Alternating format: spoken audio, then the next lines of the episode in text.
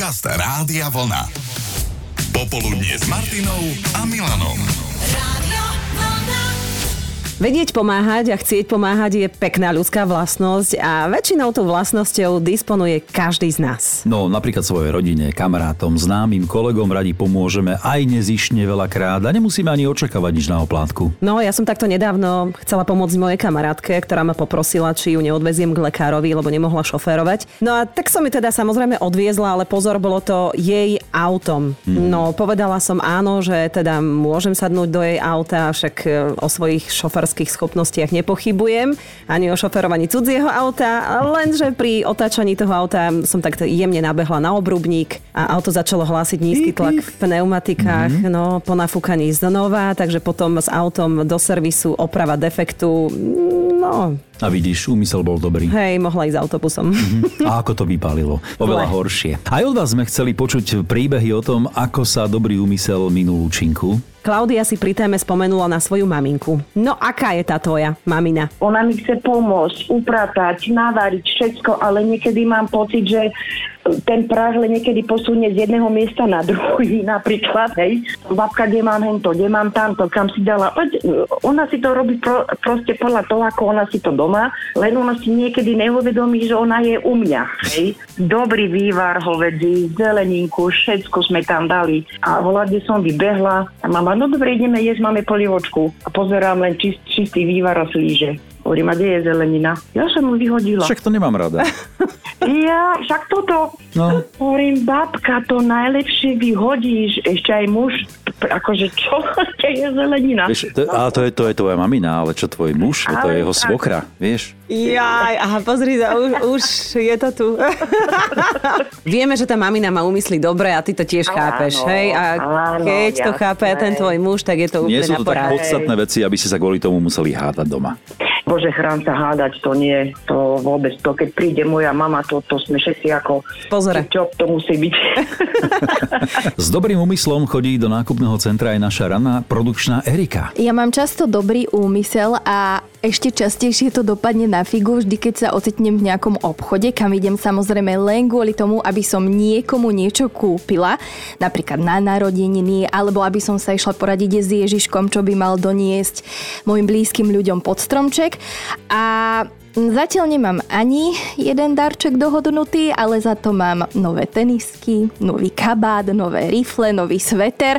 Aj keď som mala teda v úmysle kúpiť niekomu niečo, tak vždy to dopadne tak na figu, že kúpim niečo sebe. Ozvala sa aj Anka, kolegyňa, ktorá vždy uvádzala naše školské besiedky, ochorela. Raz som ju zastúpila, ale triasol sa mi hlas, mala som neuveriteľnú trému, dopadlo to všeliak, ale nie vždy to dopadne tak, niekedy to po- dopadne aj pozitívne. Odvtedy mi moderovanie besiedok zostalo a už je to 15 rokov. Zistila som, že je to síce veľká zodpovednosť, že sa musím vždy na to pripraviť, ale robím to rada. No, aká krásna náhoda ju vlastne k tomu doviedla. Dobrý úmysel bol, ale dopadlo to na figu. Chceli ste teda niekomu pomôcť aj vy, ale zasiahla nejaká vyššia moc. Na toto sme sa pýtali. Lenka má syna, ktorému takto chcela pomôcť s prácou do školy. Syn uh, Kion je siedmak a doniesol domov sloh na tému, že opis obrazu. Tak mi to dal na kontrolu a celkom to mal fajn napísané, lebo však píše slohy celkom pekne. No ale ja som sa tak do toho nejako vžila, že som mu to tak nejak poopravovala a toto slovičko vymenila a no, že bol z toho pomaly umelecký opis. Lebo Čo ste zmizikovali, alebo- milovala. Nie, on to napísal najskôr na nečisto. Aha, a potom prepisoval podľa maminky. No bohužiaľ podľa maminky, ale teda nedopadlo to moc dobre. Čo, Peťku si dostala? Uh, toto nie, ale doniesol do školy ten opis, teda ten maminkin, ale pani učiteľka samozrejme, že to spoznala, ale ešte, že majú takú pani učiteľku s humorom, takže mi odpísala, že som napísala skvelý ten sloh, ale že ona by teda rada videla Lukyho. takže doniesol Lukáško teda svoj ten sloh a... Svoju jednotku, dostali hej. Jej, dve áno, jednotky v rodine. To, To je úžasné. Ja- Rovno ti vystavila žiackú knížku. Ale neviem, že či ma potešila viac tá jeho, alebo tá moja jednotka. Ego nezaprieš v tej chvíli, to je jasné. No ale od, odvtedy teda už to nechávaš na ňom.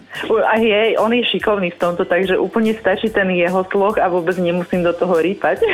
A o jednu takú skúsenosť sa s nami podelila aj Emily. No, ja som mala nervy, ja som bola toho hotová. A čo sa stalo? Lebo mm, prišiel domov priateľ a mal takú už mudlanú vetrovku, tak Hej, takú špinavú, vieš? špinavú. Uh-huh. No. A ty si sa teda rozhodla mať dobrý Že úmysel.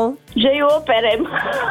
A? a vieš, to mám takú zvláštnu žmykačku a ono sa ti to hore zachytilo, bo ono ti to celé doškobalo tú vatu, lebo čo to tam bolo, všetko to trčalo. Jaj. A ty si mu chcela takto urobiť prekvapenie, lebo teda on išiel do postele, zaspal a No. ty večer, že mu ráno sa zobudí a bude mať krásnu, čistú, voňavú vetrovku a toto. A dopadlo to inak. No. Musela si potom Ale šiť? počúvajte, ja som v tej kúpeľni, vieš, v tej kúpeľni som to šila, zamkla som sa tam, nech ma nech tam neprekvapí a ale celkom sa mi to podarilo. Hej, čiže nevšimol si nič. Nie, ale som mu to aj nechcela povedať, a potom som mu povedala. Keby chcel ten priateľ vojsť do kúpeľne počas e, tej noci a tam zamknuté dvere, čo tam robíš? Tak e, to, a keby si mu Ani povedala, by že neuveril. šijem vetrovku, tak mi to neuverí.